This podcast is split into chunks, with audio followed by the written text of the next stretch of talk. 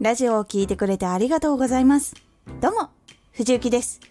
こちらのラジオでは、2020年の10月から配信してきたスタンド FM の活動やライブ配信の経験、動画投稿での私なりのテクニック、運営の仕方、思考、裏話など、そこから具体的な発信上級アイディアをお伝えしていきます。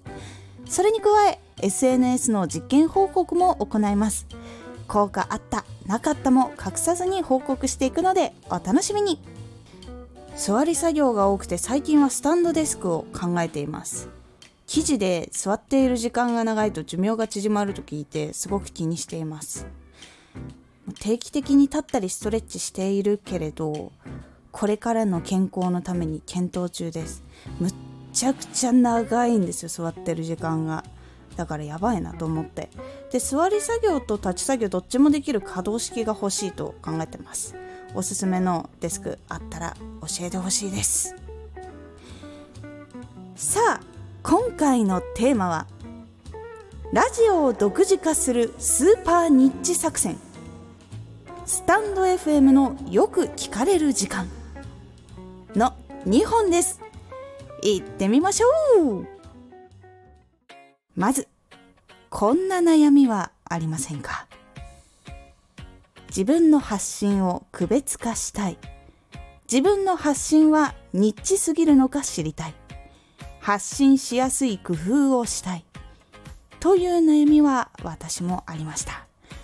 その時に2つのポイントを気をつけることで変わります。1自分の発信ジャンルに一定以上の市場規模があるか調べる。2発信しようとしていること。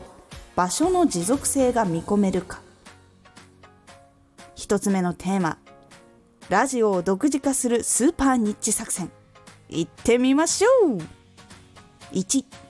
自分の発信ジャンルに一定以上の市場規模があるか調べる。まずは今発信しようとしているジャンルはどれくらいの人が必要としている情報なのか調べましょう。仕事の話だったらその仕事はどれくらいの人が参入していて知名度や注目度がどれくらい高いのかを調べてみるようにしましょう。情報を調べるときはキーワードプランナーなどを使うことでどれくらいの人が検索をしているかがわかります。検索している人が多いほどジャンルの市場規模の大きさ情報を必要としている人の多さがわかります。情報がある程度ニッチでもある程度の人数が検索しているなら需要があってリピートして聞いてもらったりその界隈で噂になって多くの人が集まる可能性も十分にありえます。そうすると独自のサービスやオリジナルのプレミアム配信があっても購入する人は出てきます。なので誰もが知っている情報でなくても一定の職業の人がその情報を欲しているなどがあるとすごく怖すぎないで活動することができるのでおすすめです。今回のポイントはキーワードプランナーで調べる。会社職業の認知度人気度を調べる。この2つが大事になってきます。2発信しようとしていること。場所の持続性が見込めるか。発信しようとしていることはこれからも必要とする人が多いのか。後で聞いても情報を確認できるのか楽しめるものなのか。発信しようとしている場所はこれからもなくなったりはしないか確認してみましょう。歴史から見たり子どもたちの将来なりたい職業ランキング運営会社のサービス運用方法などで確認することができるのでリサーチしてみましょう。ラジオの市場は歴史も古くこの先コロナ禍の引きこもり車のスマートフォン化で2025年まで成長するという情報が出ていて日本でもまだ成長するであろう見込みがあります。実際にラジオに参入する人は増えて利用する人もさらに増えているので早めに始めることで見つけてもらいやすくなるでしょう。アメリカのテスラやアップルのポッドキャストの動向をニュースアプリなどで観察することをお勧めします。市場規模が小さくてもその先が大きければ先行者として差別化を比較的短時間で狙えます。具体例を出すと初期の TikTok がその状態と言えます。YouTube のような大きい市場に動画という大きい市場で乗り込むと長期や視聴数を狙わない運用になりがちです。初期の TikTok はできたばかりに参入できていれば市場規模も小さくでも動画という大きな市場を扱うのでバッチリです。藤雪もはじめアメリカの個人情報保護問題が起こるまではやっていました。数万単位まで伸びる動画がありニッチな市場を探すことの重大性を学びました。ここからは私の SNS で行っている投稿実験から仮説実行結果を皆さんにシェアしていこうと思います。今回は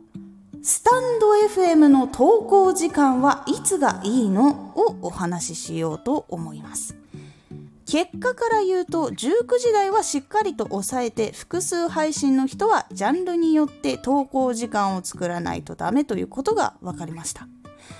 活動開始の時に YouTube や生放送など多くの人が投稿するゴールデンタイムは19時ということはいろんなところで情報が出ていて実際に自分も更新している人が多いとは感じていました。なのでまず19時には更新してみようと投稿しました。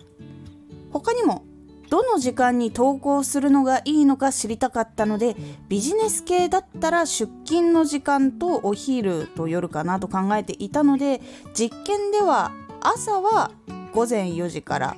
10時頃まで。お昼は11時から15時まで。